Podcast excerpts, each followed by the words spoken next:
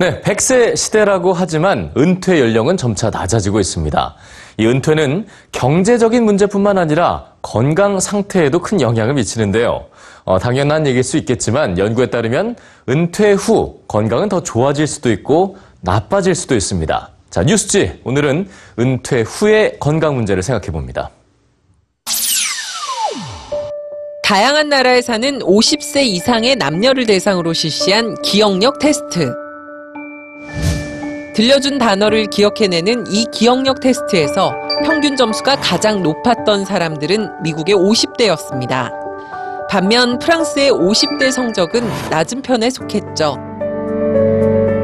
프랑스의 50대가 미국의 50대보다 기억력 테스트 점수가 낮았던 이유에 대해 연구진은 은퇴 연령의 차이 때문이라고 분석했습니다.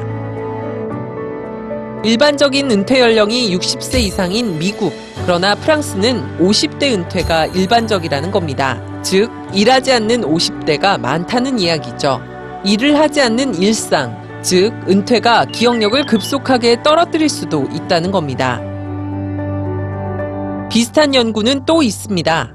프랑스 국립건강의학연구소에 따르면 은퇴 시기가 1년 길어질 때마다 치매 발병률이 3.2% 감소되었다고 합니다.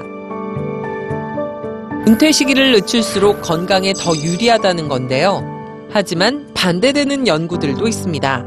오히려 은퇴 후에 건강 상태는 더 좋아진다는 건데요.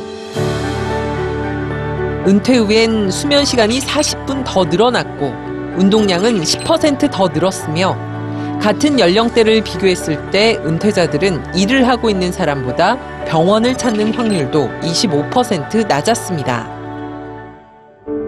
은퇴가 오히려 우울증을 더 낮춘다는 연구도 있죠. 은퇴 전엔 4분의 1이 우울 증상을 겪고 있었지만 은퇴 이후 이 우울증이 사라진 겁니다.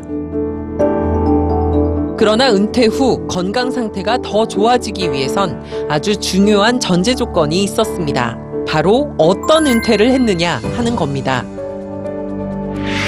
자발적으로 원해서 한 은퇴일 경우 은퇴 후 건강 상태 또한 더 좋아지지만 사회적 압력에 의해 떠밀리듯 하게 된 은퇴는 은퇴 후의 신체 건강과 정신 건강을 더 악화시킨다고 합니다.